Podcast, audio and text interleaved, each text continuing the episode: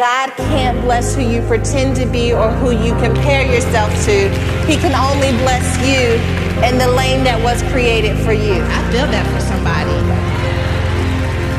You don't need no edge entity, you need boundaries. What? I don't need your likes, I don't need your validation. All I need is a God fighting for me that says all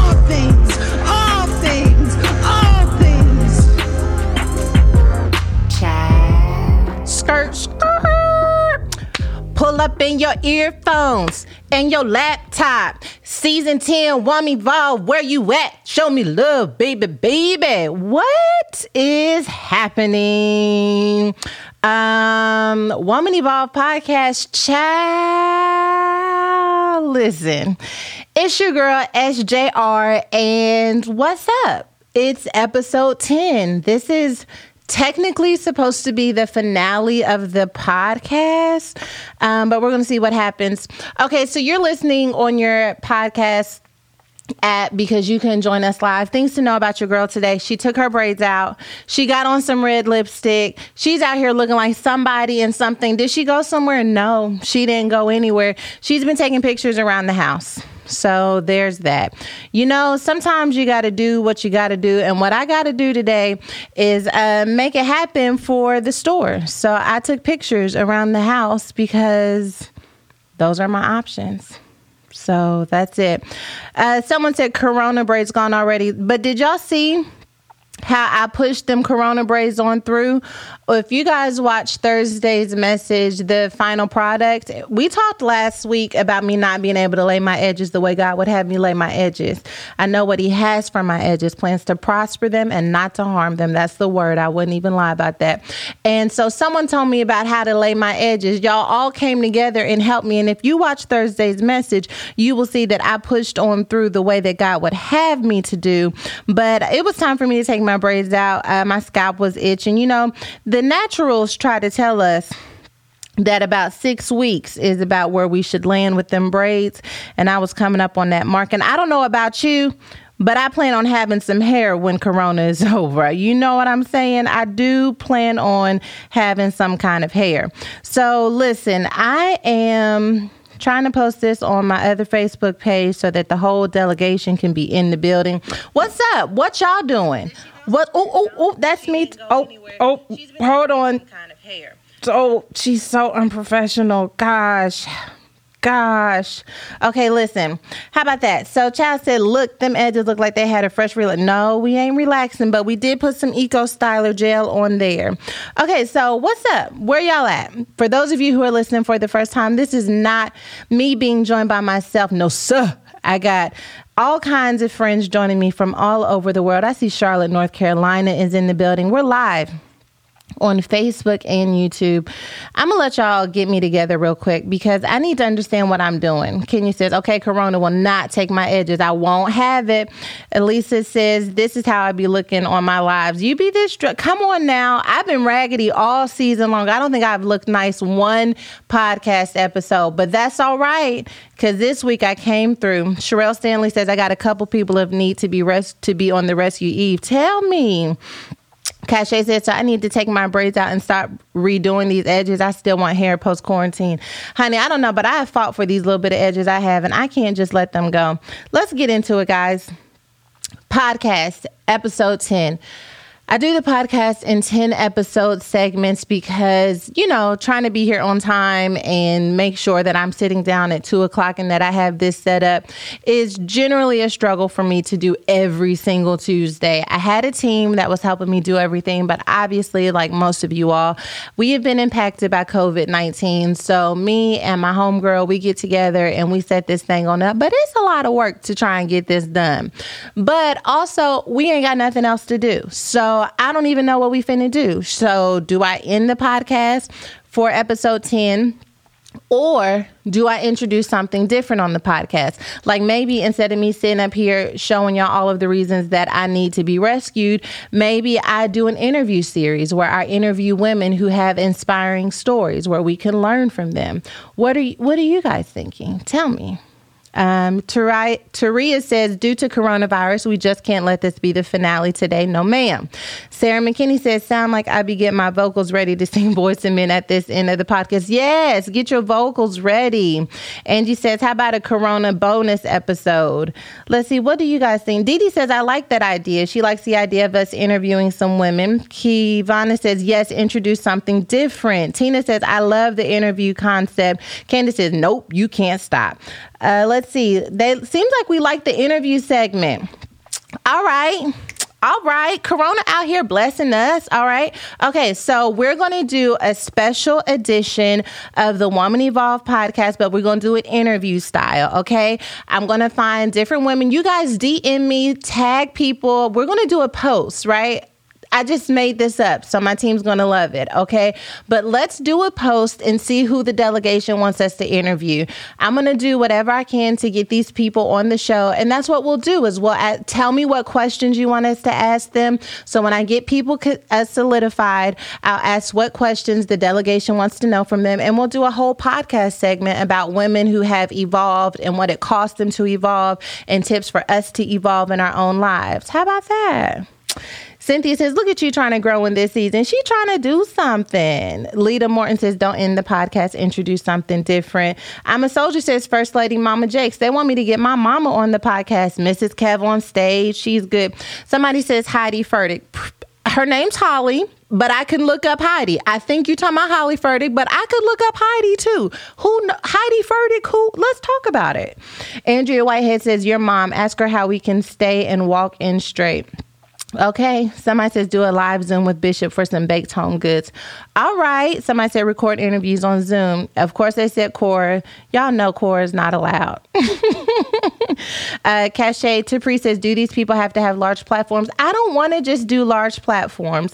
I think one of the things that makes Woman Evolve so special is that like we want to connect with people who we can identify with, and I think sometimes when we exclusively do people with large platforms, that we end up alienating people. So let's let's throw everybody at it. Okay, we'll mix it all up. Somebody said Lovey. I would love to do a podcast with Lovey. All right, all right, all right, all right. Bark, bark. Y'all know that's how chicken heads start. They say, all right, all right, all right.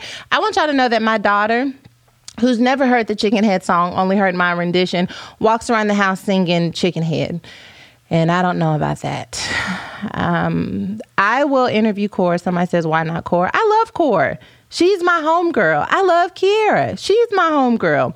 Okay, I'm gonna get us a list. Okay, so all of you guys who are con- somebody said get Beyonce. Does anybody ever randomly get on Beyonce's Instagram and just wonder how she's doing during coronavirus? You ain't posting no pictures. We ain't seen our nieces and our nephew. How you doing, sis? What you eating? Are you be are you getting fine or you getting thick during corona? What that's what I want to know. Are y'all getting fine or are y'all getting thick during corona? I'm not judging either way. I'm trying to be somewhere in the middle. I put on them clothes today because so for the store we bought a bunch of inventory for the store before coronavirus. So literally, I'm shooting around the house in clothes that we had already bought. But when I went to try them clothes on, I had to bind the devil. I don't know about. See, this is why I feel something on this. When y'all put them clothes on bind the devil before you put the clothes on because he's going to try and come for you when you put these clothes on and you need to bind the devil when you put them on. You need to say first of all satan i rebuke you okay? I'm not going to look like no can of biscuits. One of y'all should have told me i put on uh, my spanx you y'all the spanx that come up right underneath the underneath where your bra is that gap between where your bra is and the spanx is always look like a can of biscuits. And i was preaching a message message, and I had can of biscuits all happening all while I was preaching, but the word went forth anyway. Sharon says, I lost 70 pounds. Her name is either Sharon or Sharon. Let me know. Lenore says, No more slim thick over here. Thick like a snicker. Ain't nothing wrong with being thick like a snicker. Ain't nothing wrong with that. Uh, Shakina says, My taste buds are blessed, and so are the pounds that I'm gaining, and that's fine. Jamila says, I'm still looking good. Satan not going to ruin me. I'm not saying I, first of all, you can look fine thick. First of all, us thick folks want us to be in the number. You can be fine thick. But I'm just saying, have we crossed over from slim thick into thick thick? Have we gone from slim thick to thick and then from thick to thick thick? Where you at on the scale? Ain't no judgment here. Or did you go from thick thick to slim thick and then from slim thick to thick? Which way are you working? Asking for a friend. Sydney says, getting corona fit. You better. Divine Ray says, my summer body still in effect. Come on, y'all. Tracy says I need to lose 27. That's all right. That's all right. Okay, listen. So somebody said thick like a like Kanisha says thick like a bowl of cold grits. I'm thick thick sis. Ain't nothing wrong with being thick thick. Tamika says thick thick thick. She put another thick on there. Ain't nothing wrong with being thick thick thick. You got to do what you, first of all, let me tell you what I've decided. I am not going to make this the season where I have to do everything I've ever tried to do in my 30 plus years of life. I'm not going to do that. I am going to apply pressure to the areas that need it the most. I'm going to continue to maintain the pressure I had on other areas, but y'all not going to have me out here trying to accomplish 30 plus years of goals in six weeks. I can't do it. First of all, I'm stressed. It's a pandemic. I don't have time to try and be everything and everybody. I'm I'm taking these days as they come. Last week I told y'all I finally felt like I had a little rhythm. So this is my rhythm. I don't know what your rhythm is, but this is my rhythm. I work from Monday to Thursday. That means between answering emails, taking meetings, uh, studying for my messages, recording our messages so that they can be presented live. Like, so that's Monday through Thursday. And then Saturday through Sunday, I'm on my business my personal business, I've cooked every single night, every single night, child, every single night. I'm just making up stuff to cook at this point. Um, lamb shoulder was the only thing that was left at the store. As soon as it's in, I'm gonna go down there, I'm gonna open it up and stick some garlic in there, some rosemary around that thing. I'm gonna warm up last night or Easter's macaroni and cheese and um, some vegetables, and that's gonna be it. How about that? Sherelle Stanley says, Where's your toilet paper flex? I'm still looking for it. I'm still looking for it. Oh, I have a recipe for y'all. I made these carrot cake muffins, and let me tell you how God moved. They taste like sin, not gonna lie, but they were really delicious. I'm gonna post this in the comments so that I can bless the folks of God and y'all can try these things on out because I think you're gonna enjoy them. I added coconut and walnuts to mine because I'm trying to be fancy, fancy, but you got to get it to how, how you live. I really think that using Mexican vanilla instead of regular vanilla could take it to another level, but let's start with where we are. So, yeah, okay, so I just posted, if you're listening on the podcast and you guys weren't able to join us live, go to Woman Evolve and check out the link that I just put in there for the carrot cake muffins because y'all probably looking for something to cook just like I am. Taraya says, "Sis, I'm cooking like never before. Corona gonna make me into a, into a real cook cook." Okay. Alexa says, OMG, my mom wanted to make muffins today. I got you handled. Okay. Dania says, thick, thick, thick. And when I realized it on that scale, I was on YouTube and didn't realize how many free cardio video and workout routines. No, it ain't no reason for us to be thick, thick, thick, thick unless we've decided to live there. Because it's all kinds of, you don't need no gym equipment. You can do it at home exercises. But exercising sometimes is stress for me. And I have to exercise from a place of wholeness and not being stressed because it feels like anxiety, okay? Um, okay, Dorothy says we bind the spirit of those carrot cake muffins. Speak for yourself. Uh, Amy says I'm still hanging with Hello Fresh. Hello Fresh, I told y'all is the business. It's just 18,000 people in my house and cooking every single night. I would have to have um, Buku Hello Fresh. Buku. Who remembers the word buku? Buku. Come on. Come on, 90s babies. Buku. All right, listen. Okay. Uh podcast. I be forgetting what I'm doing on this show. All right, Rescue Eve. Y'all know what time it is. Rescue Eve is when we come together and we look at what's happening in the world. And when everyone else is judging and everyone else is calling folks out, we say, you know what? We as the delegation want to show a little bit of grace. And yes, we could judge, but we have decided to take another path and take another route. And that's where we get Rescue Eve from. Um, I want to know if we should rescue the California governor, Governor Newsom. Governor Newsom is being sued by churches who are claiming that social distance orders violate the First Amendment right. These churches have come together and they want to keep the doors of their church open during the coronavirus outbreak. And so they have sued Governor Gavin Newsom and other officials on Monday, arguing that social distancing orders violate the First Amendment right to freedom of religious religion, and assembly. The suit filed in federal court for the Central District of California also named State Attorney General Xavier Becerra and other officials of San Bernardino and Riverside counties.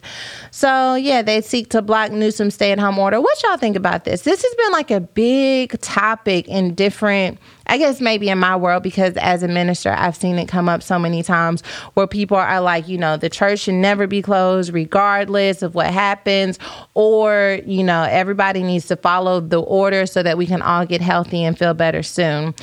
Uh, Fitness says save the governor. Fitness Toya rather says save the governor, especially since the bishop just died for this very thing. Do you all think though? That there is something to if the pastor says he wants to have church and the members say they want to have church and they understand the risk of it and decide that they want to have church anyway that we should just let them mind should we be in mind your business ministries or should we say no everyone has a responsibility to make sure that they're staying at home so that we can keep as many people alive and healthy as possible how about that? Diana Mabolia says the Bible asks us to respect the authorities, right? Opal says my church is open. We have services five days a week. Save him. Susan Taylor says, I just read today where a pastor died from COVID 19. He still chose to have service. I don't agree with the churches staying open. Shanice says, "Don't trade, uh, don't trade faith for foolishness." Alicia says, "Give him a private jet." Says, "We got to use wisdom, y'all." So, should we rescue the governor? Anointed Eris, says, "Goodbye, Newsom. California and New York are getting hit the hardest. Both states that don't honor God." Hey, wait a minute. I'm in California talking about California don't honor God. If I'm here, God, somebody is going to be honored here where I am. I didn't. That's not right. How you gonna say they don't honor God? No more than these other states some of these other states is in the same boat, but where I am is where the God is going to be of my heart and my life. How about that? Jeanette says everyone has a responsibility to stay at home and respect the order. Letitia says it's putting too many people in danger. Shabray says obey the laws of the land. They think we should rescue him. Desiree says, be responsible. No, stay at home, still minding my business, though. Joyce says, rescue the governor. Dorothy says, you can be a Christian from home. They're not banning Christianity, just public gatherings. I totally, um, I totally agree about us being able to you know, have church wherever we are. I think, like, honestly, if I'm honest, when we had Good Friday communion, I was really emotional because I've never in all of my life not been in church on Easter. Like I've missed Sundays before, but I've never not been in church for um, Easter. And that was really, really hard on me. So I can understand you know, when I'm a church baby, I grew up in church. And so the idea of not having church was already really challenging. Not having church in, well, I won't say not having church, but not having church in the way that we're used to was really challenging. But I think when we're talking about the Bible and churches in the Bible, churches in the Bible, the churches in Corinth, the churches in Romans, the churches that we are reading most of our New Testament scriptures from were churches that were taking places in people's homes. They weren't necessarily what we call church.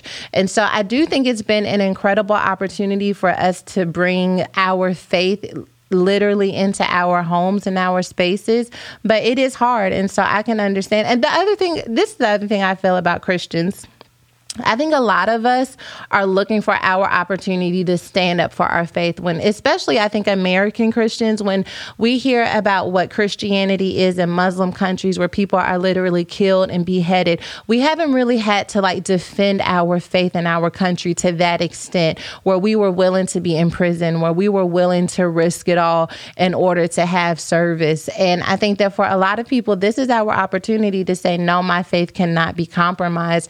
I think that challenging thing, though, is that it comes at the risk of putting your flock in danger. But if the flock is willing, if the pastor is willing, that I think that that's something that they have to work out within themselves. I feel like we had a responsibility to try and keep as many people safe as possible. If this ban would have been specifically about churches and movie theaters were still open and Disneyland was still open and people were still having a war show and the strip clubs were still open, I think that that would be significantly different because that's when I feel like our rights to of religion are being encroached upon. But when everything is shut down, when literally they're saying not even the almighty dollar that runs this country will keep us from keeping citizens safe, I just feel like it's a different responsibility. Ryan Skies, the people are in quarantine, not God. He will meet you where you are. Dijon Forward says, My name is David, and I am watching you, and my mother and I am scared of COVID 19. A lot of people are. Erica Williams says, We're all shut down. Latanya says, Great point. Let's see. Uh, Rashida says, no save. It's bedside Baptist for, for me. This virus is hitting too close to home. I know someone who just passed away due to COVID 19. And man, I've seen so many people who have lost someone close to me. My good friend lost her mother, and her, she, I've, the trauma of losing someone is already enough, but to not be able to be there with that person as they transition into that next realm is even more challenging. And I don't wish that on anybody to have to say goodbye to your loved one via FaceTime. Like that's just, I don't want anyone to be in that situation. And anything I can do to make sure that I am staying um, healthy and keeping people around me healthy, that's definitely what I want to do.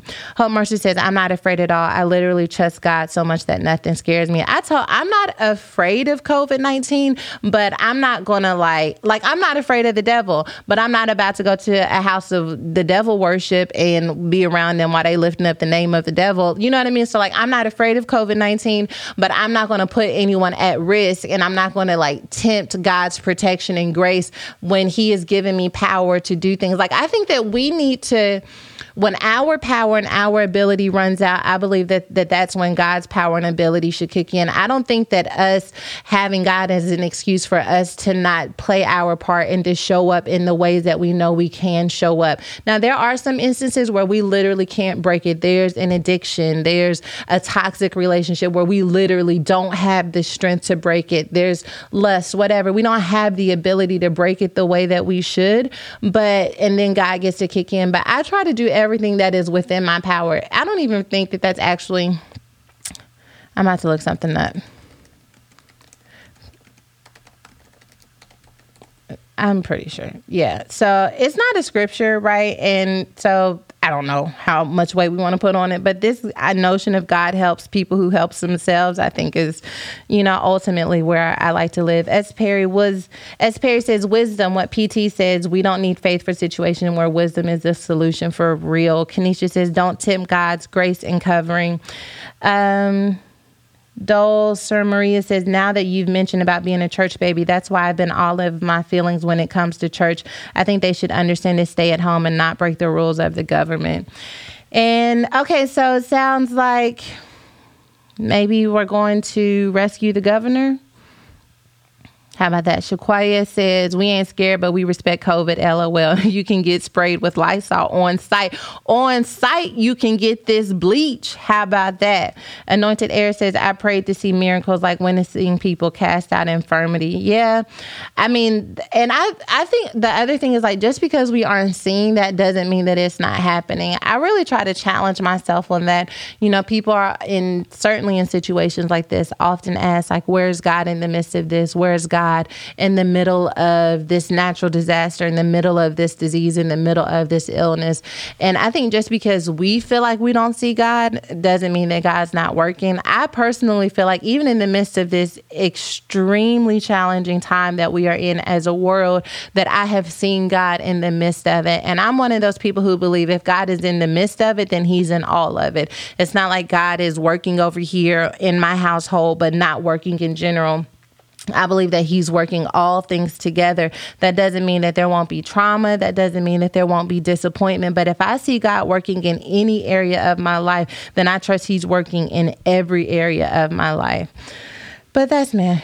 That's me. Adele says rescue him. Those churches must not be able to stream online. That's the other thing, y'all, for real. Like a lot of churches were not prepared for this. Like if you, I mean, we do a lot of online ministry. We have our YouTube. Listen, I'm doing this podcast on Facebook, but a lot of churches were not prepared to literally overnight switch their whole congregation to online only. Like to have the proper, you know, infrastructure, the proper technology, the proper websites built out. And that can be really really scary. And man, what do you do when you're forced into change where you literally don't have any choice but to change? You got to catch up or get lost, you know? Um, and I think one of the things my husband is trying to reach out to pastors, even like his home church where he grew up, that isn't necessarily very tech savvy, to try and help them out in any way. So that's it. I don't know.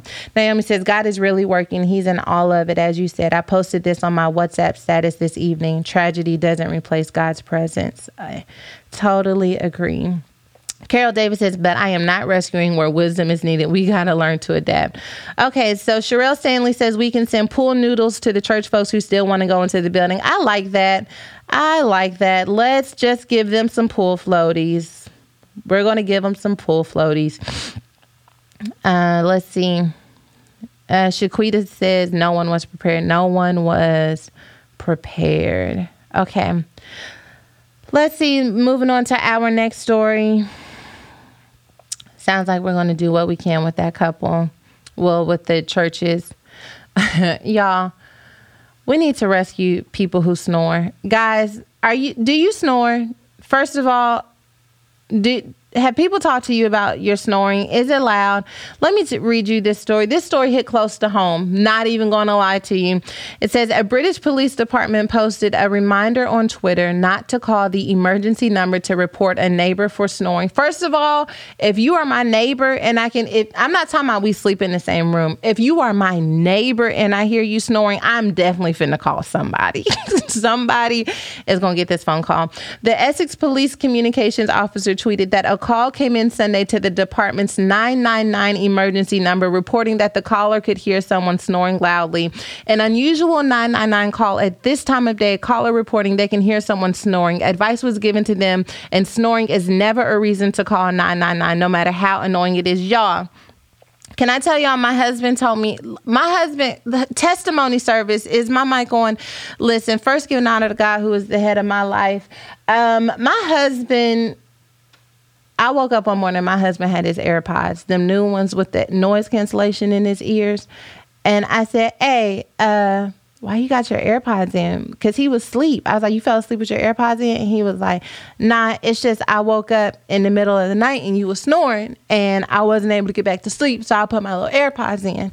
And now I was like, I was snoring, like snoring, snoring, or was it like a like you know how you breathe like a little more heavily? It's not quite a snore, it's just like a you know, but not like a full on thing. He was like, no, it was pretty, it was pretty much a snore. And, you know, I tried to not let it bother me, but I needed to know the level in which I snored.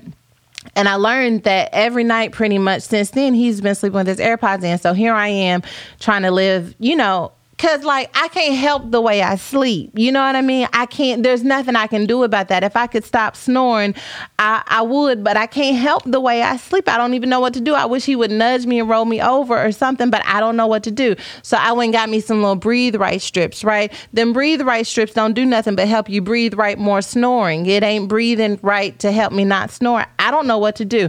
I done got these little things that you put in Amazon. You put them in your nostrils. They supposed to open up your thing, your your, your nose things so you can not snore. Um, my husband's gonna call 999 on me and tell them that I'm snoring too loud. And so I wanted to submit this to the delegation to say, can we rescue people who snore? I can't help. I can't help the way I sleep. Kamoy says I snore, but it's a little cute snore. But you know what that little cute snore is gonna turn into?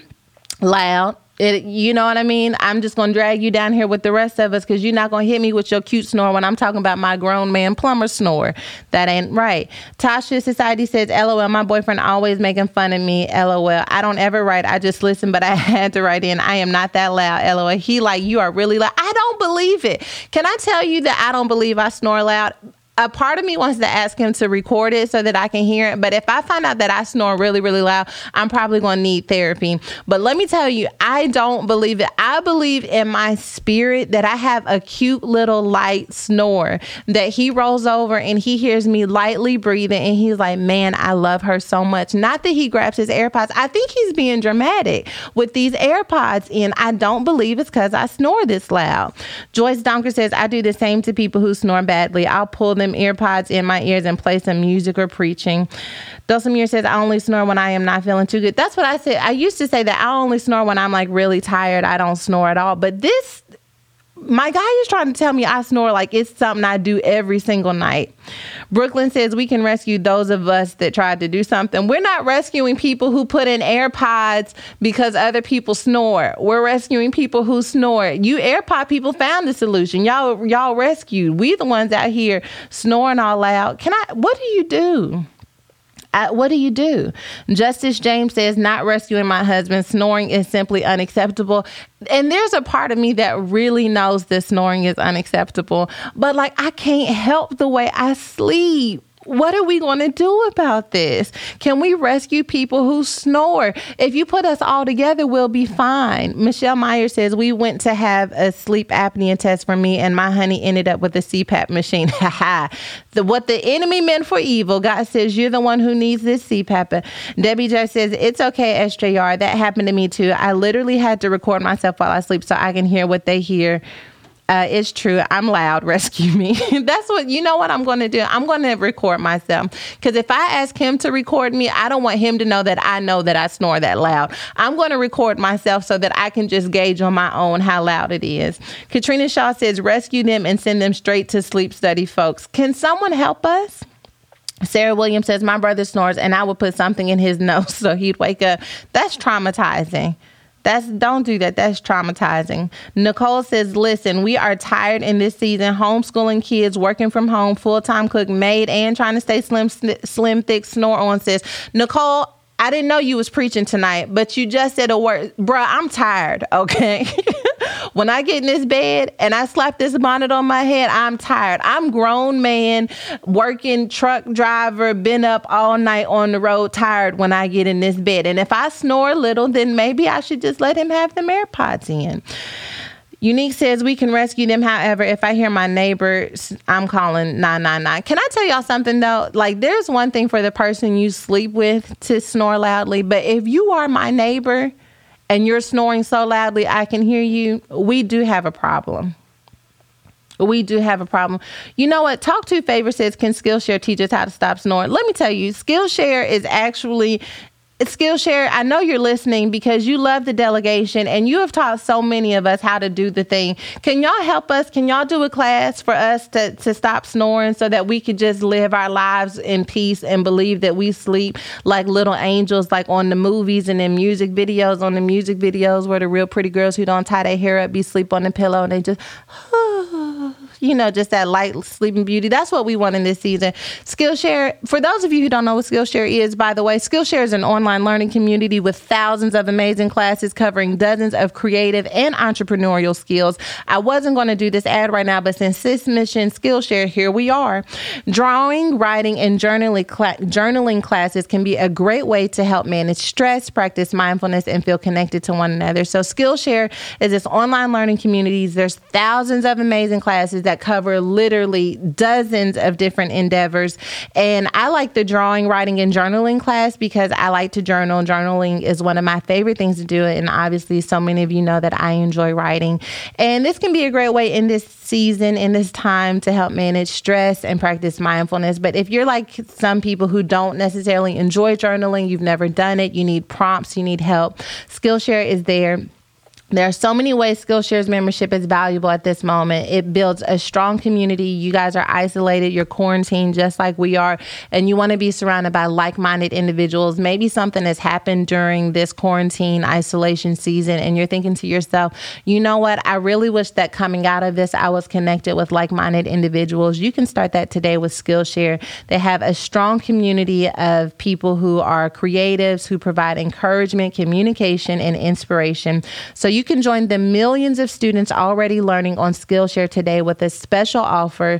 Just for my listeners, you can get two free months. That's right. Skillshare is offering Woman Evolve listeners two months of unlimited access to thousands of classes for free. To sign up, you can go to Skillshare.com slash evolve. Again, that is Skillshare.com slash evolve to start your two free months now. Skillshare.com slash evolve, guys. You want to check that out. Let me tell you something Skillshare is the bomb. Since my girl slid that in there about snoring, I decided to take advantage of it. Jana Lewis says, Every time you mention Skillshare now, I think of the podcast where you transition to their ad while talking about the lady that watered the fake plant for two years. If you guys have not heard that podcast, it was really something special. I was doing the podcast with Dr. Anita and Cora. It's this season. You guys should check it out. I was trying to slide in my ads because I like to, you know, slide in my ads to make them fit with what we're talking about in the moment. And they kept cutting me off, and I just had to let them out. I just had to I just had to let them have it. Mimi Bankley says, Yes, rescue, we can't help, but I didn't believe it until I was recorded. So I guess we out here snoring. We're rescuing people who snore. Okay? Final answer. Kanisha says, Is snoring a deal breaker? Kanisha, here's the thing about snoring. You could start off not snoring and end up snoring. It can't be a deal breaker. I can't help the way I sleep. You, now we just got to find a way to work around it. I'm gonna put the little things in my nose. You can get the AirPods. Y'all can send me to a sleep there. Deal breaker? How? First of all, ain't no deal breakers around here. You just gonna have to love me the way that I am. I don't know what to do. Uh, Candace said that podcast was lit. Kiara said that podcast gave me life. I'm telling you, it's hilarious. Okay, so Denise says, What's wrong, snoring or drooling? Snoring. Snoring is worse. I could put a towel underneath my mouth for drooling, but if I'm snoring, there's nothing I can do about it. How about that? Your girl sis says, if you record yourself, let us know how loud you are. I'm going to record myself and I'm going to let you all know, probably during the interview series that you guys just suckered me into doing, how loud I end up snoring. Newer says, why don't women focus on all the amazing things you do every day, 24 7? We do. That's why we said you're going to get this snoring. Thank you. Okay. Says snoring is the worst. It's fine. It's fine. Denise says my husband and I sleep in a different room because of snoring. That's fine. I'm gonna follow my husband to whatever room he try to sleep in though. I'm gonna be like, hey bruh, how about this? All right, listen. Um, so we're rescuing people who snore. Final answer from the delegation. Not only are we rescuing them, we are sending the private jet because that's the kind of joy and hope that we need. So let's see. My next story. I want to rescue. I don't know if this is a rescue or a Hail Mary. You know what? I'm going to move on to a different one. I'm going to come back to that one. So, listen, okay, we talked about this quarantining with your ex thing for the sake of the children. I think it's beautiful. I want to ask you guys a question though, because I think we need to rescue somebody um, Emma Heming has been um, judged harshly in the news and on the media because her husband is quarantining with his ex wife and their three daughters. Heming is not quarantining with them. Okay, let me say that one more time because I can see you're confused. You don't understand what I just said. Emma Heming is married to Bruce Willis. Bruce Willis is quarantining with his ex wife and their three daughters not with his wife.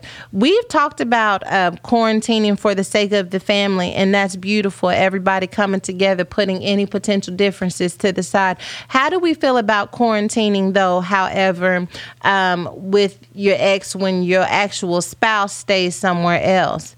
Huh? I don't know about it. What I will say is this if I were Emma and everybody decided that we needed to quarantine together, I would my hips would be wherever wherever my husband's hips is gonna be, so nobody else's hips see my husband's hips. You see what I'm saying? I don't know. I don't know. What do y'all think? Can we rescue Emma though?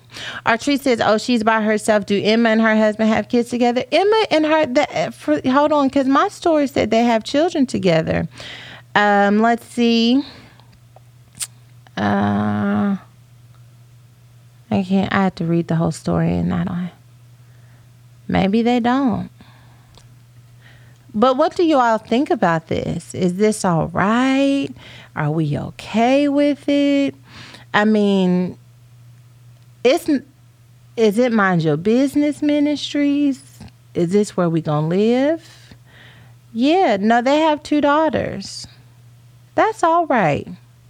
This is a level of maturity that the delegation will never have. I can tell you right now, as I look at these comments, the delegation will never, ever uh, have this level of maturity. Um, I don't know if it's my fault as their leader that I need to do something to help them a little bit more, um, but I don't know. Kitty says, Why can't she go over there? I would. Hello, I'm here. I brought po- Postmates at the door, postmating your wife right to your doorsteps. How you doing? Where you been? Brought your oatmeal and your Tylenol because I know your head must be hurting without me. When I say there is no possible way, there is no possible way. I'm not saying we can't all quarantine together, but together we gonna be. Ain't gonna be no quarantining without me quarantining. I, you can't even quarantine properly without me. Lisa Nelson says that part about not putting your spouse first, that part negative. Octavia says the devil does work.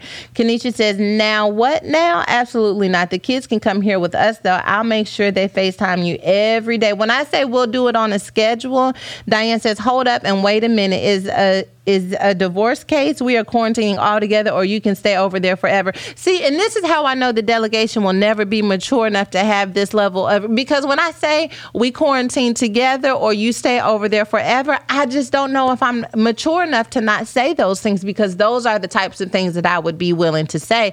Like we are all together or we are not together at all. I don't even know what because I'm not even playing about this. I'm not going to be sitting up here fighting the devil of COVID by myself while y'all over there in matching pajamas. In matching pajamas. Okay? Wear my pajamas? When I tell you I'm coming over and my pajamas match and I'm not playing, I don't know. Kasha says, get this video call every day at 2 ish except Tuesday. Tanya says the kids are grown first of all. Then they got adults, some big old adult children. They gonna be fine. Amir says, and that's just that on that. Stay where you at, bruh. Let me tell you, the delegation is not. I know Woman Evolve. I know Woman Evolve. Y'all not gonna ever be this mature. Kenya says that's a whole word. Three Musketeers ministry. we when I tell you, we might as well link arms. La Rosa says they are millionaires. I know they have a big enough house. We all together. When I tell you, it don't even matter. We could all live in a one bedroom apartment. If you going over there or they come, it ain't gonna be no. Se- and you know what? Let me tell you something. As an ex wife, I think I would say that's not a good idea. Mm. Mm. Be the kind of woman that sends another woman's hum- husband home. Hmm? Hmm? Be the kind of woman that says, not over here. I don't even want that energy. I don't even want that drama over here at my house. If your wife is not coming, you can't come. I don't even want that energy up in my household, up in my bit, up in my atmosphere. Nah, nah, bruh. Be the kind of woman that sends another woman's husband home. How about that? Nisha says, rescue and mind your business. Can we? Okay, so listen, are we going to rescue Emma? Uh, Candy says, we need the rescue. It's not Emma, it's us. It is us.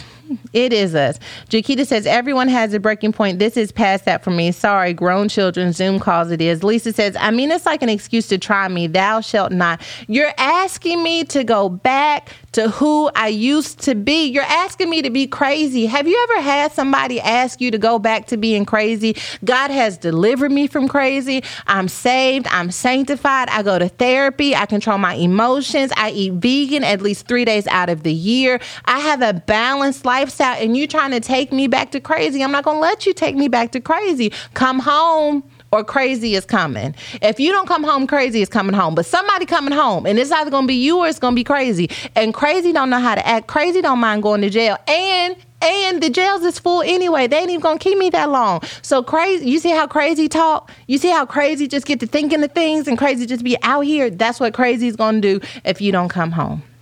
How about that?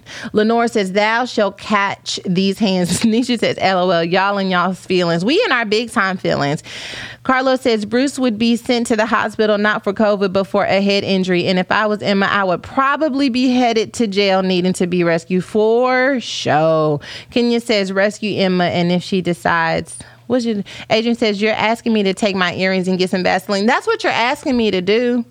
You're asking me to go back to who I used to be. I don't know. I was matching pajamas. And let me tell you, sis, this how sis is actually okay with it. So maybe we're not rescuing him because sis commented, they posted their picture and they little matching pajamas, and sis commented on something like, um, what she say?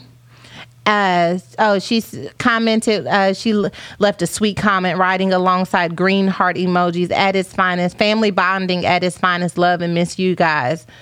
And then she's uh, another one says, "Looking good, squad." Bet you don't. I bet you don't even.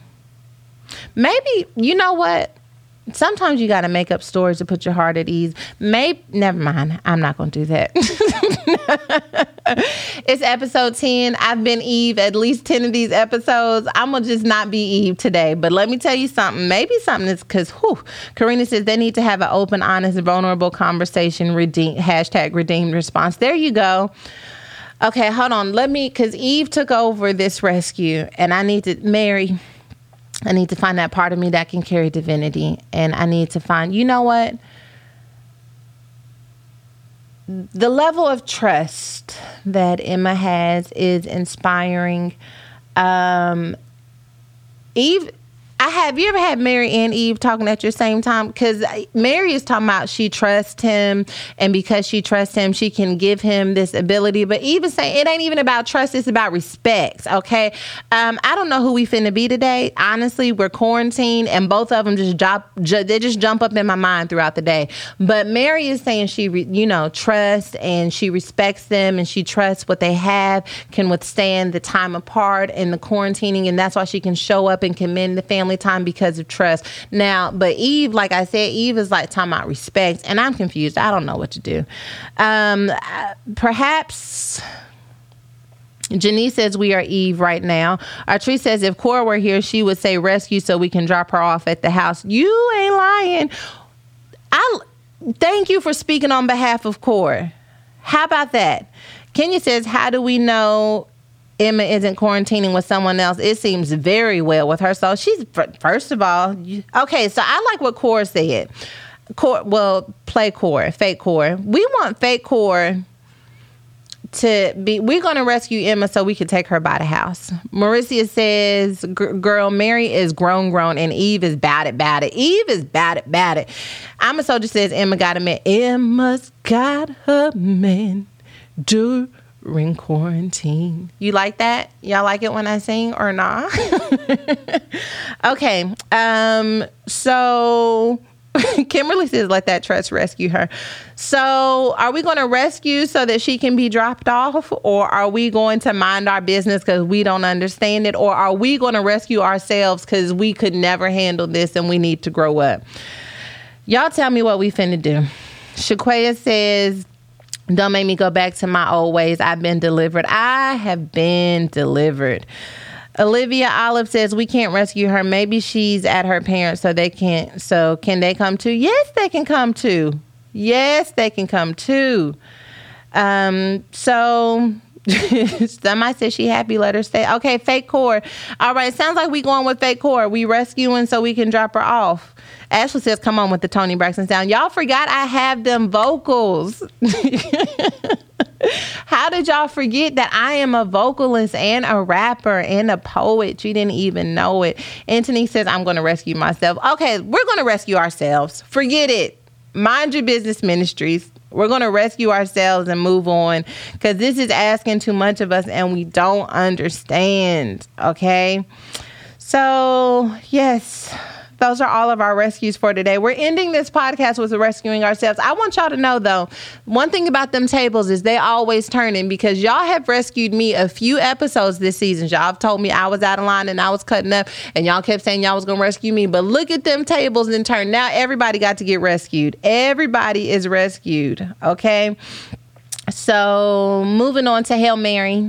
Hail Mary is when we take a minute and just, you know what?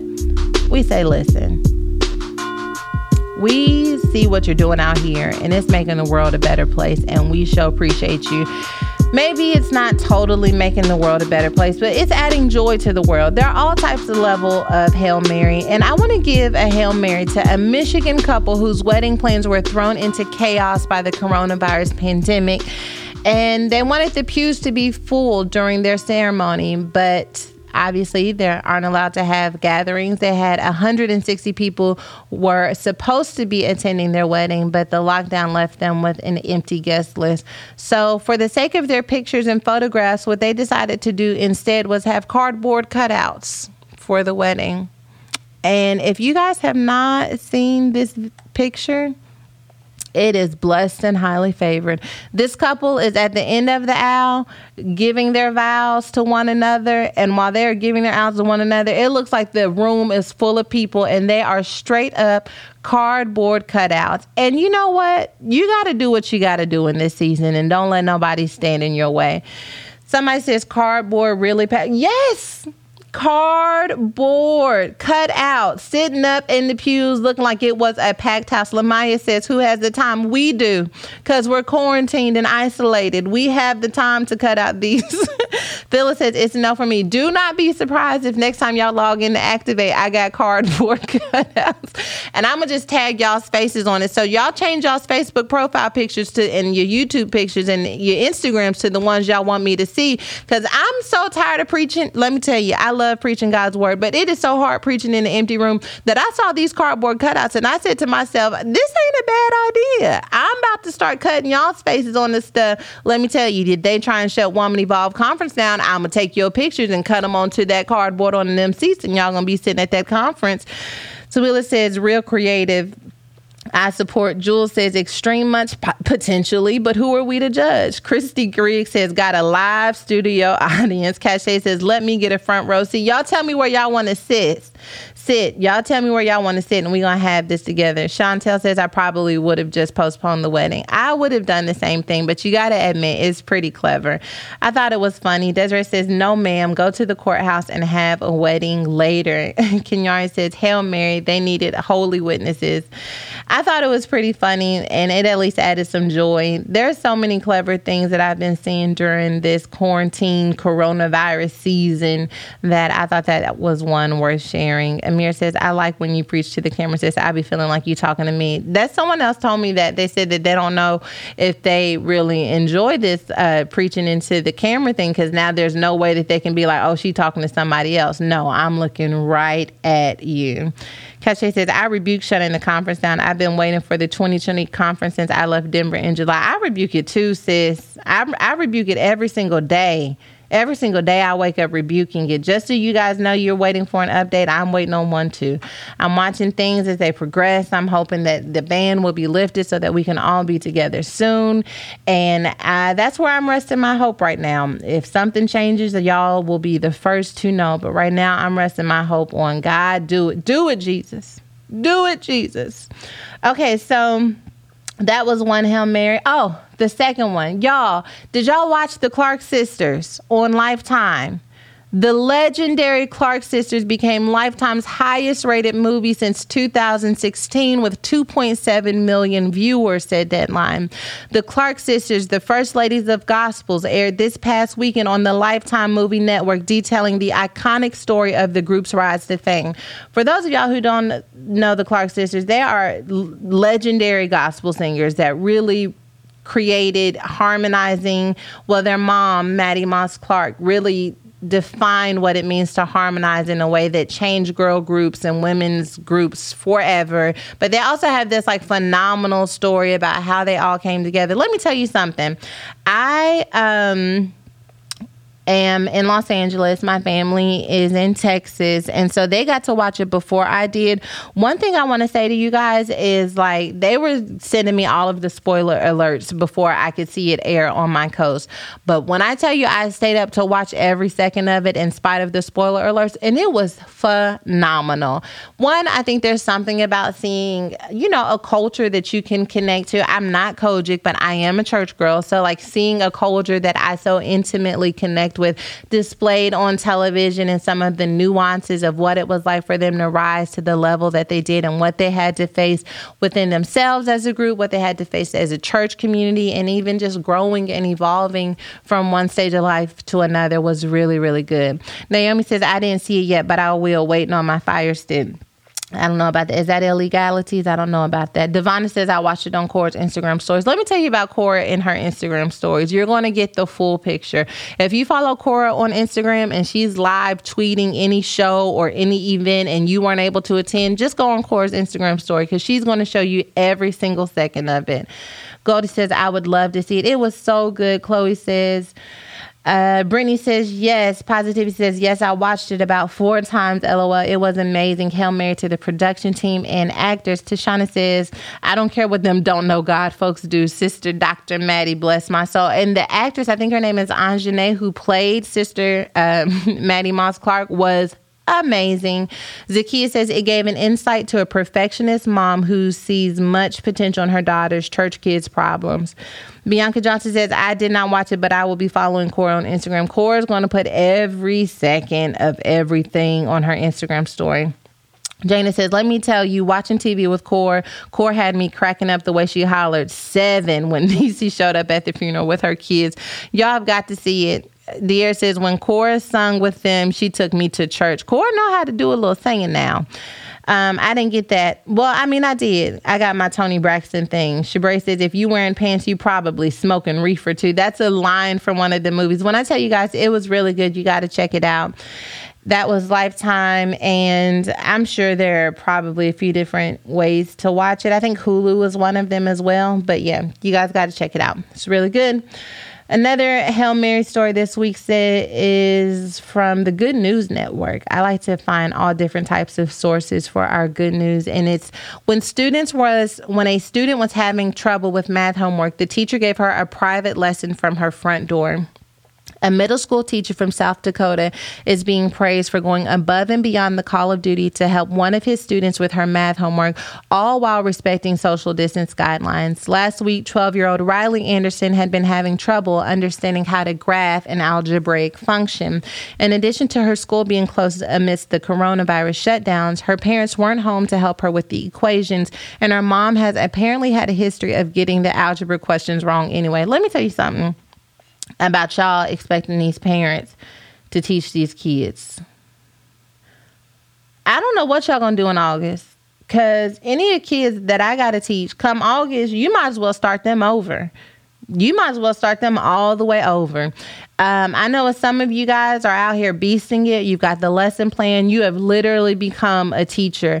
And I think that that's beautiful. I just, I'm saying I wouldn't put all of my money on the education that my children are receiving at my house because I don't know. I served my time. I barely slid through some of these algebra classes, some of these chemistry classes. I don't really know what to tell you. And then to be sitting up helping a child with homework so they can turn around and tell you that's not how we do it in class. Sis, you're not in class. Let me tell you about me saying sis. My four year old daughter, Ella, now says sis all the time um, because I say sis to her when she asks me to do something. I'm like, sis, girl, no. Okay. My husband asked her to do something that he was, she said, sis, no. Ella called my husband, sis. I need help. She needs help. Can y'all rescue us? But let me tell y'all something. Come August, September, whenever y'all want to start these schools, y'all might as well just, you know how y'all say them first few weeks are for review before you learn the new material? Wouldn't count on it. Wouldn't count on it. Them first few weeks gonna be new new material, new everything. Okay. Adrian Kelly says, with my son, I was lost by fourth grade with math. My daughter is in the fifth grade. I don't even know what to tell you. First of all, why are you doing algebra already in the fifth grade? I didn't do algebra till ninth grade. What are they doing in the school system?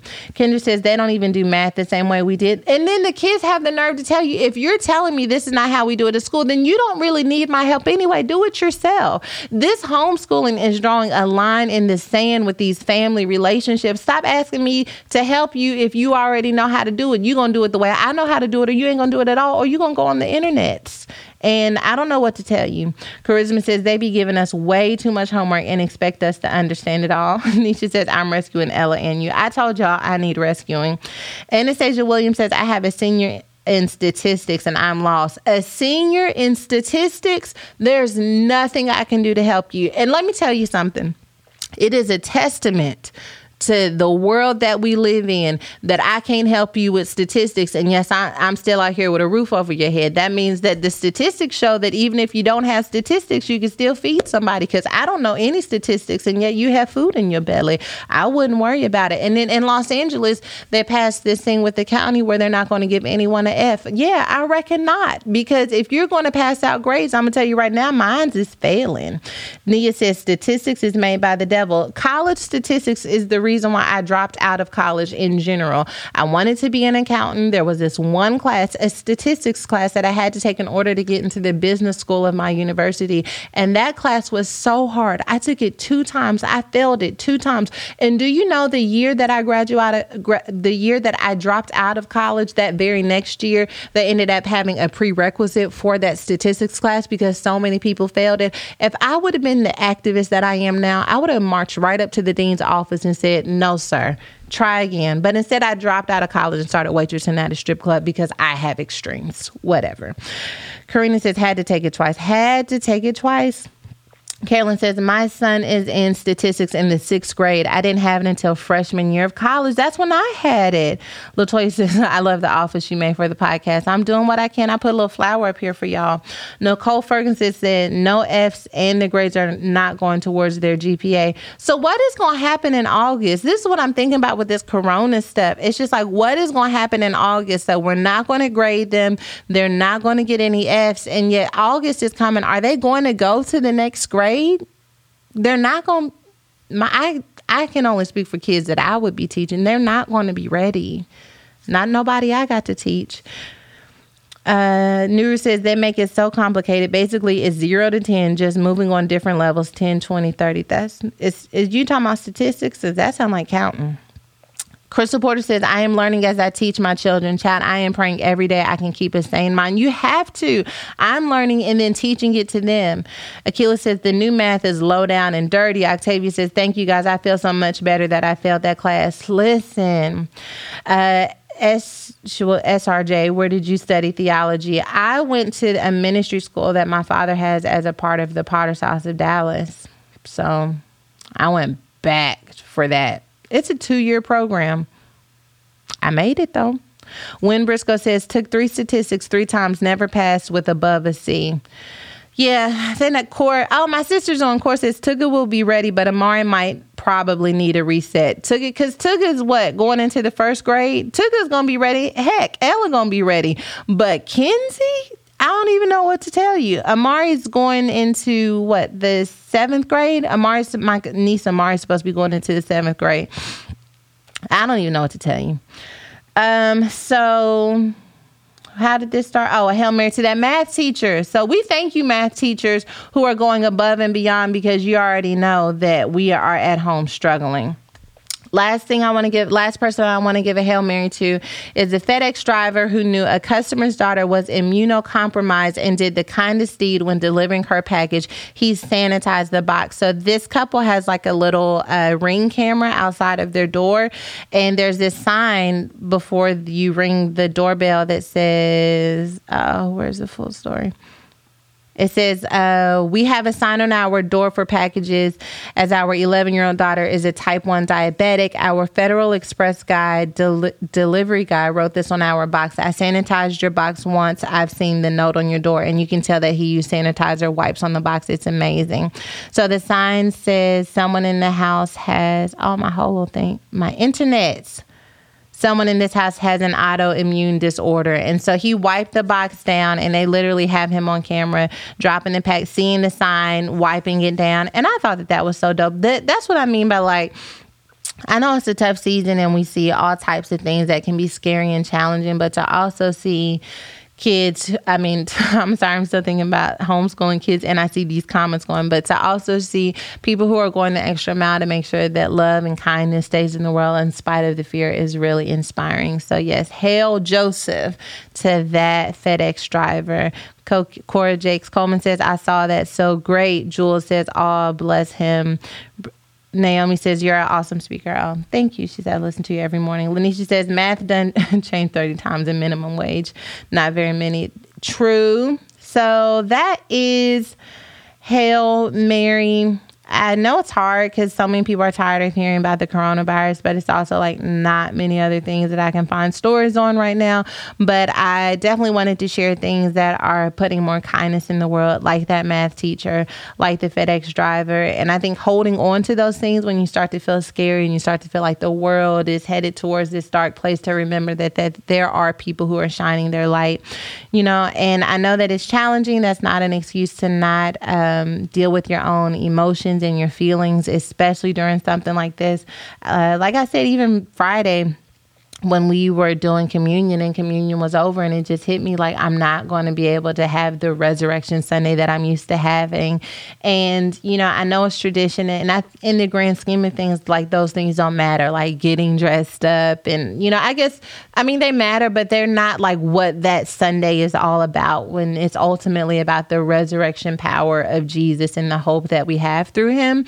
And so that is the core of what the day represents, but still I felt like this sad sadness, I had this highest version of myself that was talking about, you know, that's not what it's about and this is going to be great for you and the family. But I still had this part of me that was sad and I allowed myself to feel my feelings and be emotional before turning my face toward, towards the direction of hope that I was supposed to have. But sometimes you need a little help getting out of your rut. And I want to offer you guys a sponsor that I've offered you in the past. This is, you know, at least our last podcast doing it the way that we're used to doing it. And so I want to make sure that I'm giving you guys some tools during off season. And that is through BetterHelp. BetterHelp is an online counseling service that, where you can speak to licensed professional counselors who specialize in depression, anxiety, sleeping. I wonder if they can help me stop snoring, anger, self esteem stress, relationships, trauma, family conflicts, and grief.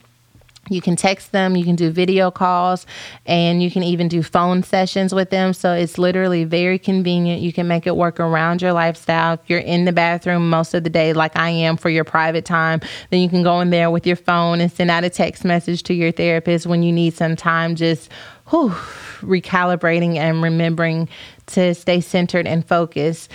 You can connect with professional counselors in a safe and private online environment. You know, our podcast fave, Dr. Anita, who has a podcast coming out. Uh, I'll make sure to tell you guys all the details on that. But Dr. Anita was a counselor on BetterHelp.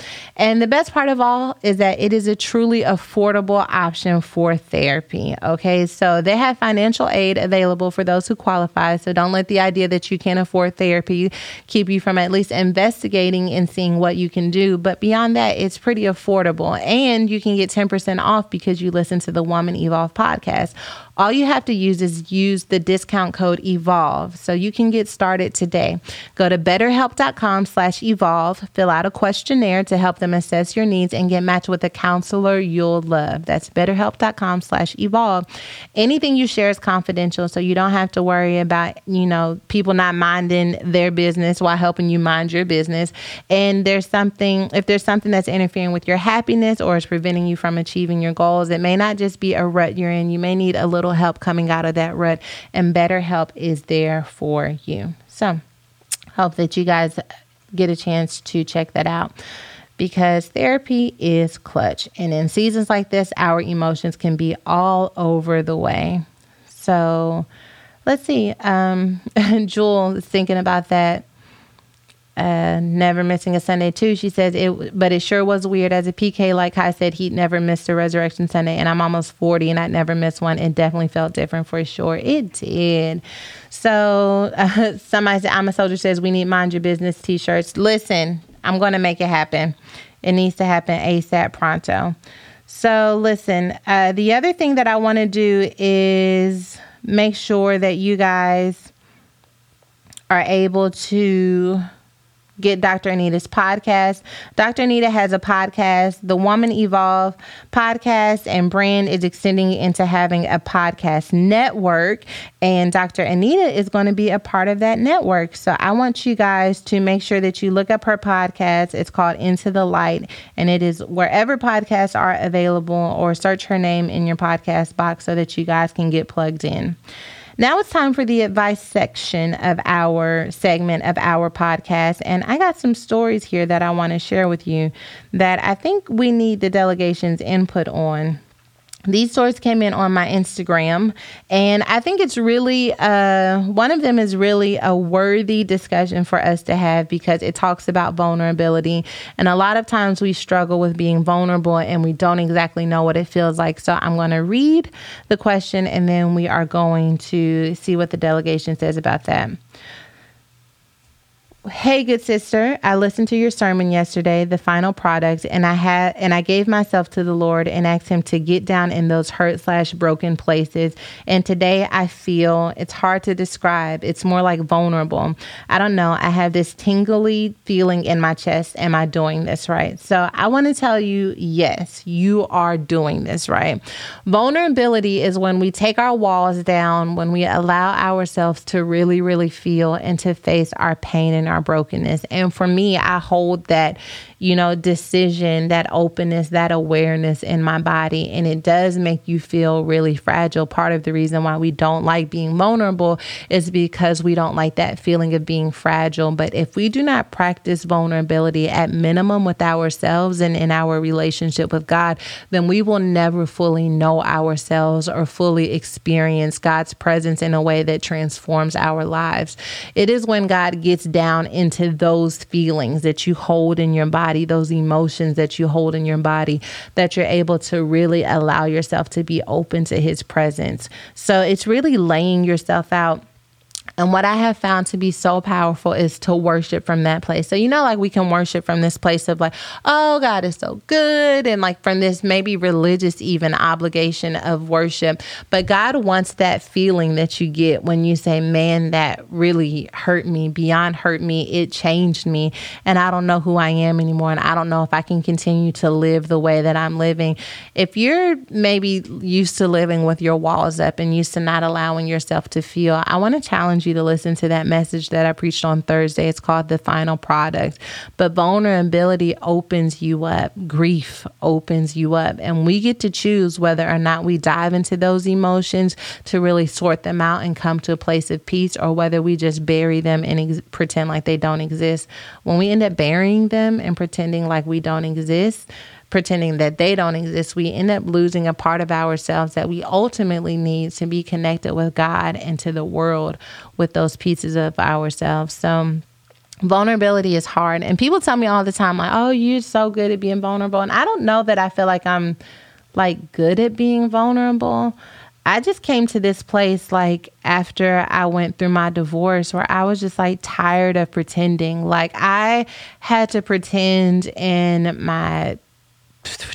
adolescence and my teenage years and my young adult years, I had to pretend so much, pretend that I was okay after my teen pregnancy, pretend that I was okay being TD Jakes' daughter, even though I'd had these mistakes, pretending that I was okay dropping out of college, pretending that I was okay that I was in this toxic relationship, pretending that I was okay that I didn't know who I am and didn't know what my worth or value was. And I just got so tired of pretending. And I finally allowed myself to say, I'm hurt and I'm angry and I'm upset and I feel like I have no worth and I feel like I have no value.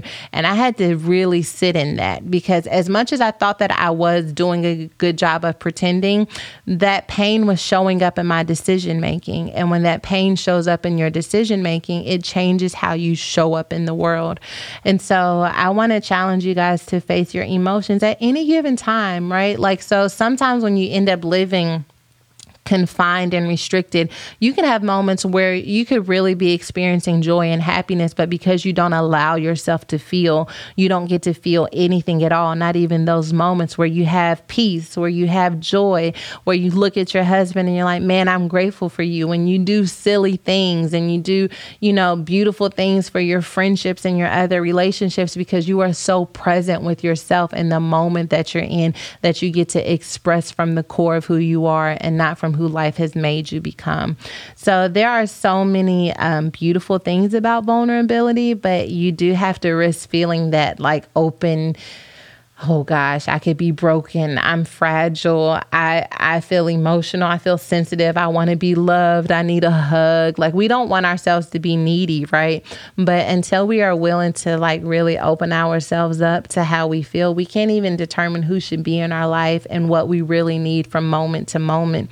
Because sometimes you think you need a drink or you need to sleep with somebody because can we have a real conversation? Like sometimes you think you need x y and z but you don't really need that. You just want something to help you maintain the numbness that allows you to go through your life.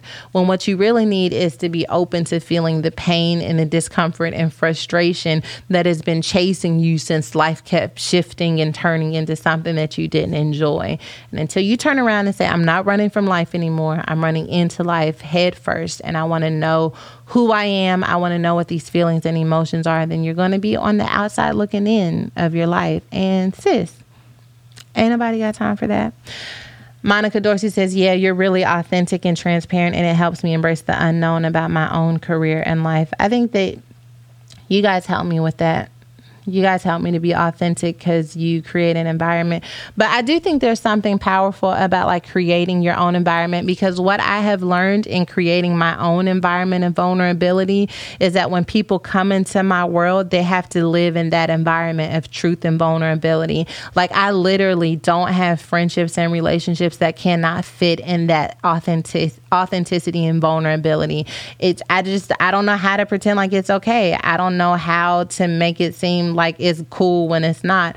So like I do have uh, moments even when you know people ask me like you know well why didn't you do this and why didn't you do that? I'm like because it didn't feel real to me, and if it doesn't feel feel real, then I can't do it. I have to make stuff feel real. When we first started doing these ads at the beginning of this podcast, it felt so. Was it this beginning of this podcast or the season before that? I think it was season five. Like it felt so weird doing it the first season. And I was just like, man, I got to find a way to make this real for me or I'm not going to do it at all. That's let's name this podcast find a way to make it real. You got to find a way to make it real. Like we're being quarantined we're being isolated it feels awkward and this kind of has to do with my snack but i'm gonna give it to you anyway. But you got to find a way to make this thing real. You can't be so obsessed with the way things used to be that you're longing for it or wondering when it's going to be over that you're reaching towards something that hasn't happened you got to find a way to make this real and to show up fully in this moment. But that's all right. Kim Johnson says, I'm so terrible, horrible with being transparent, working in it, working on it though. You know, I think you have to be transparent with yourself. Transparency is not necessarily about letting other people in. It starts with being real with yourself because when you lack transparency and authenticity, the first person you lie to is yourself. You say, I'm okay. You say, I didn't need that person anyway. You say, I'm going to be all right. Like you say all of these things to yourself. And that's the first person you lie to. And then it's easier for you to lie to other people. But when you start to be truthful with yourself first about how you feel, about what someone did to you, like, man. Like I can remember tell him, oh, but he's a good person. Oh, but he's going to do this and do that. But when you're honest with yourself, you start saying stuff like, no, that was messed up. like you got to tell yourself the truth, right? It doesn't mean that you have to necessarily make a decision based on your truth, but it's hard to hear the truth and not begin to make decisions. And so if you're struggling with transparency and authenticity, I want you guys to start being transparent and authentic with yourself first. Adrian says you have mastered working in those ads. Man, it's been a struggle, but I, I tried to make it happen.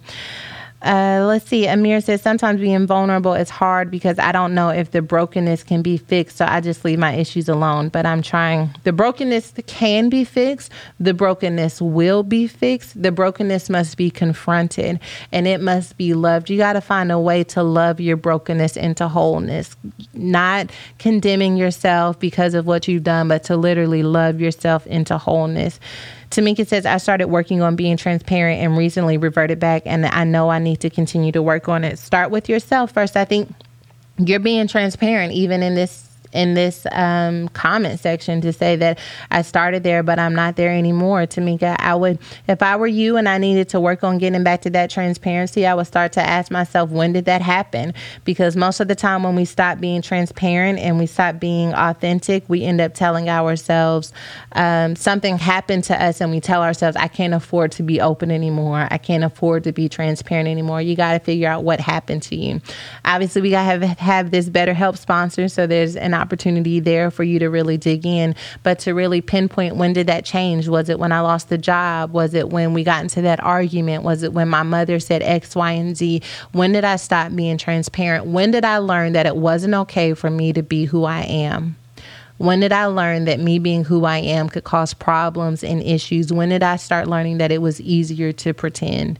And I think if you can pinpoint that, that that will help you to really start dealing with those emotions and feelings that created the wall that you're in. Anointed Air says, My therapist told me to practice not shrinking myself to stay in spaces. That is a word, word, word. She Living says, I didn't know how to merge ministry and media, but you make it work. And, oh, inspiring. Thank you. I'm being just trying to do do me, be authentic to me. I wanted to create a podcast that I would listen to.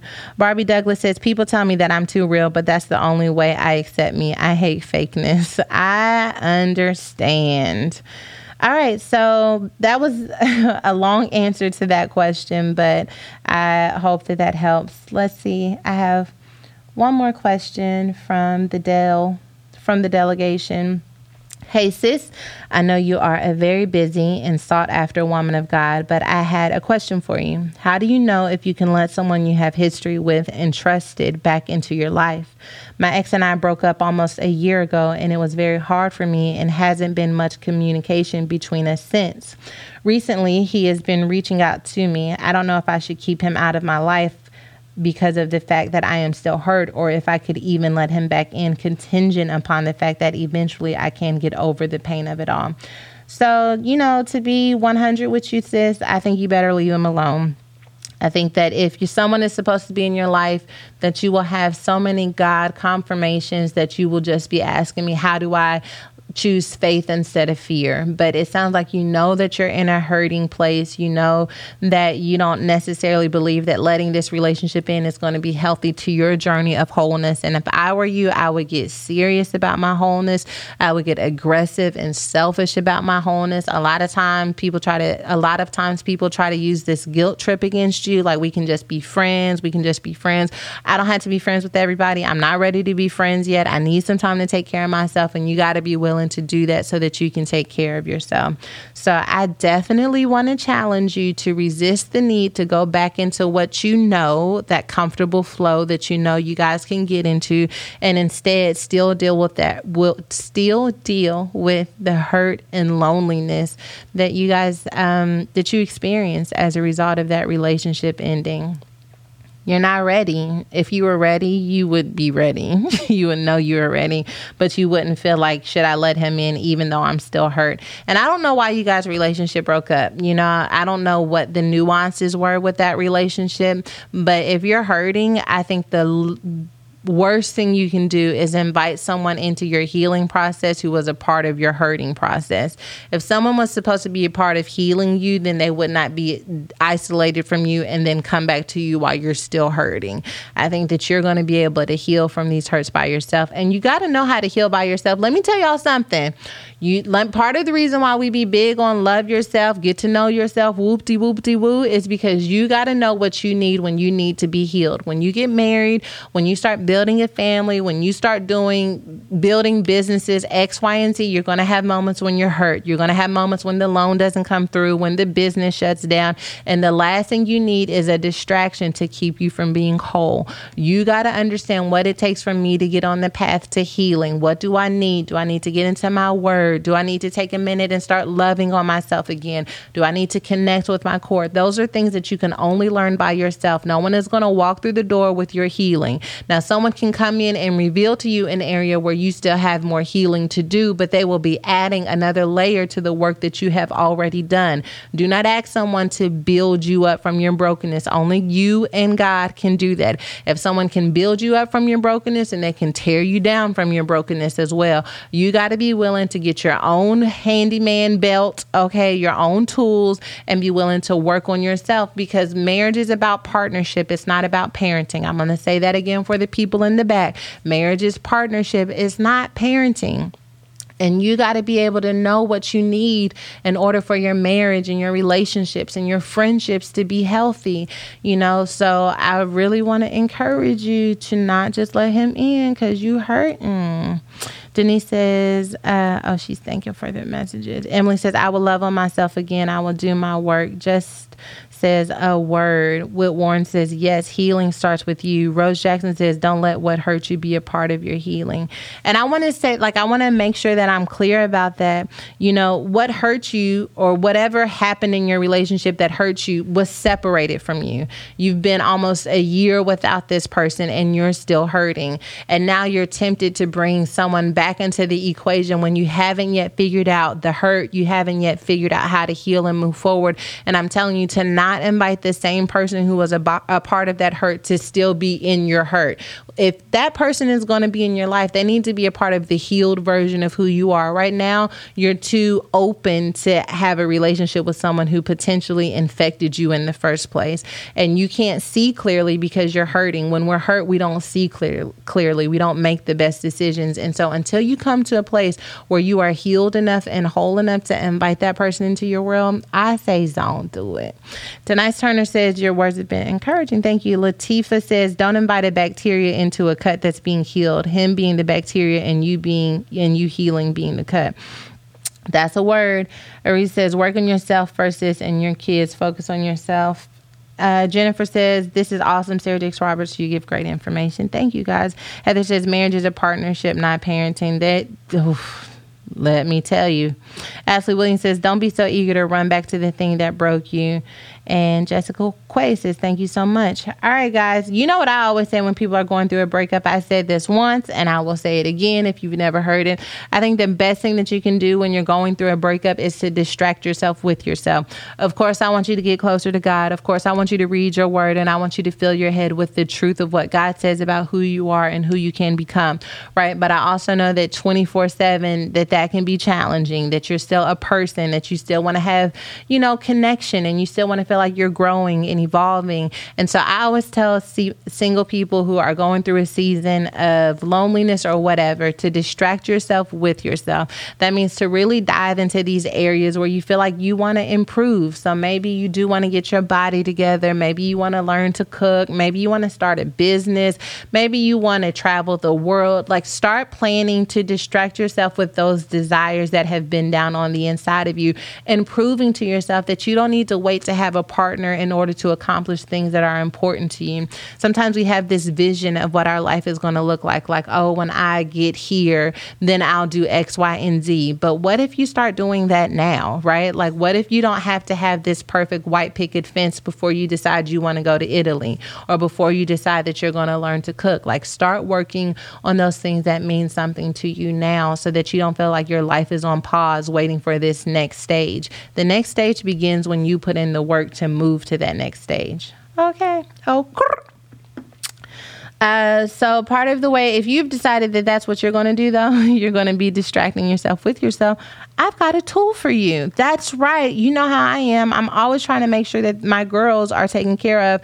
If one of your goals is to make a lifestyle change with your body and you're like, you know what, I want to get my body together, I don't even want to call it a diet because I've already tried a thousand diets. What I really want is to have a lifestyle change. Then, sis, I got the app that's finna change your life.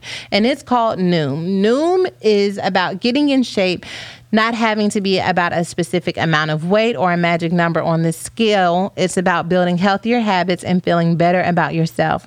If fitting into that favorite pair of jeans is your goal, great, but there are many reasons you might want to practice self care, and every person is different. So, I had to, I think I told y'all during this podcast that I asked my friend to take my scale out of my house because I was just tired of getting on that scale every single day, multiple times out of the day, and beating myself up or patting myself on the back, depending on what the number was.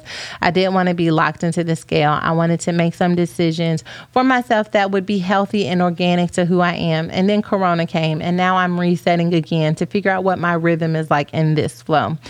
And Noom is helping me do that. Noom uh, helps you to name your specific goals you want to achieve or have achieved, and it allows you to really begin to work towards whatever that place of peace is going to be for you. I love the Noom app because it's built in like psychology. So it's not just about like what's the number, how many calories, but it really wants to know about your lifestyle. Like, what do you do most of the day?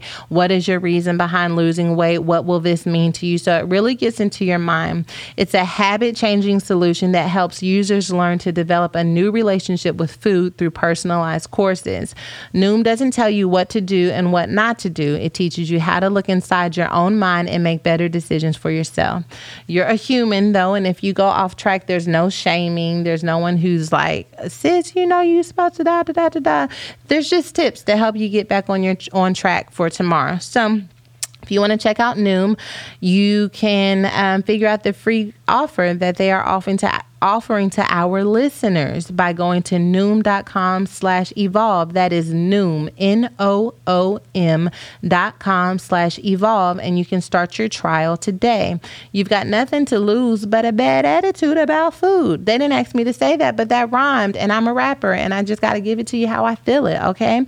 Visit noom.com slash evolve to start your trial today. That's noom.com slash evolve. Okay. How about that? Okay, so it's snack time in the sanctuary. And snack time is when I just share with you guys what God has been saying to me and how I am learning and growing in this season. And it really goes back to what I said during the advice question. So there is this weird, odd in between stage that we're in right now. So we're not exactly out of the woods of this coronavirus pandemic but we're a little far from the way things used to be. And we're beginning to kind of understand that things haven't changed in some time, that it may be still some time before things get back to what we deem as normal. And I think that sometimes when we're in these in between stages of life, right, we're waiting for our life to resume. And I really felt like as I was in this season a couple weeks ago, that it really became important to me to not wait for someone else to uh, tell me when my life can resume. My life can resume within the parameters of the reality that I live in right now, but everything doesn't have to be on pause, right? So I think the trauma of what this virus has done to us is going to come to us in waves, right? We're going to have some moments where it's like, man, this world is completely different and what's going to happen. And we're going to have those moments where anxiety builds in. And you know what we got to do? We got to breathe those moments in. We got to let them have their moment and then we got to to breathe them out. If you listen to the thing that I did with Essence, one of the things that I said is to take notes of things that you do every day that you would have been doing regardless of coronavirus, right? I brushed my teeth. I woke up this morning. I got dressed. There are things in your life that coronavirus has not changed. And we got to be thankful for those things because there are a lot of things that they have changed that that coronavirus has changed. But when we're in this in between stage, I want you guys to be intentional about really looking within yourselves and deciding what have I put on pause during this season that doesn't have to be on pause. They may have changed the way I go to the store, they may have changed the way I work, it may have even changed the way that I parent my children, but it has paused some things that are unnecessary. What can we do to look at those things? Did it pause the pursuit of you learning a new skill? Did it pause the pursuit of you looking for a therapist? Did it pause the pursuit of you wanting to work on your marriage, of you wanting to build your business? Because I think that we will be really upset with ourselves if we look back and we allowed coronavirus to infect parts of our lives that it couldn't even actually touch. You know what I mean? Like coronavirus affects our bodies, right? It affects our our ability to move in our world, but it doesn't have to affect our relationship with God. It doesn't have to affect us wanting to learn another language. It doesn't have to affect a lot of other things. And so for me personally, like I started taking meetings. So like for the first few weeks, you know, everyone's like, "Oh, let's just get on Zoom. Oh, let's get oh, let's just get on Zoom." And I was kind of like, "Well, I'm stressed." so I don't want to get on Zoom. So I'm to put a pause here. I'm to put a pause there. I'm to put a pause everywhere, and that's where I'm to live for a minute. And and then I started really thinking to myself, like, okay, well, maybe I can take one meeting. You can ease into it. It doesn't have to be overnight, but you got to take time to really look at what did I put on pause when all of this happened that I can resume right now. I feel like productivity, productivity is really important. That it reminds us that though a lot of things are out of our control, there are some things that can progress and that will only progress if we roll up our sleeves and do them. And so I'm hoping that you guys can uh, join me in these next few weeks, right? So I'm going to work on the interview podcast next week. Hopefully, I'll be able to get one done. But uh, in the meantime, since we won't be connecting the way that we're used to connecting here, I want you to unpause, okay? Take a minute and show up in your life again in a way that excites you, in a way that makes you feel like you're making progress, in a way that's patient and kind. I'm not asking you to to become something that you've never been before. I'm just asking you to be willing to start. Okay? Just start. Do it at a different pace if you have to. Do it in a different way if you must, but make sure that you start. I love you guys. I'm going to miss you. I'm going to do the interview series, okay? I'm going to do the interview series. And um, I am going to work on that. And I'm going to have something next week. Make sure you are subscribed to our podcast, rate it, and subscribe it so you don't miss it. I'm going to see if I can sucker my mom into doing it. Send me people who you guys want us to talk to, and we'll do this. We're going to continue to grow, evolve, and become better together. I love you guys, and I will see you next season on the podcast. Mwah. Wait, I gotta pray. I gotta pray. Ah, Father God, thank you, man. Thank you for the gift of sisterhood. But what I'm thankful for more than anything is the ability to have authenticity. That you gave us this superpower called vulnerability, and when used properly, we are awakened to the beauty of being both human and divine. That it is only in that sweet spot of vulnerability that we get to experience the fullness of who you are, but also the fullness of who you've called us to be. So, my prayer as we are separated from one another in this way is that you would teach us to be vulnerable, that you would show us that it is okay to let our guards down, that you would help us to realize that it doesn't make us weak, it doesn't mean we aren't strong. It means that we are perfectly, perfectly aligned with who you've called us to be, and most importantly, who you can become in our life. So, God, we make room for you to hold up a mirror and show us who we are that we may see ourselves clearly so that we can grow in the areas where we need it the most and shed in areas where we need things the least. We turn our lives over to you and simply we say, Have your way. Great God that you are. Cover my sisters and the fellas while we are apart. Father, strengthen them, give them creativity, give them vision, give them power, Father that they would recognize every good and perfect gift that you've placed down on the inside of them. I plead the blood of Jesus and a hedge of protection over them, Father. May no harm, no disease, no illness, no grief, no death come to their doorposts because the blood of Jesus is covering them. And may we rise to the integrity of having that covering in our lives. In Jesus' name I pray. Amen. I love y'all.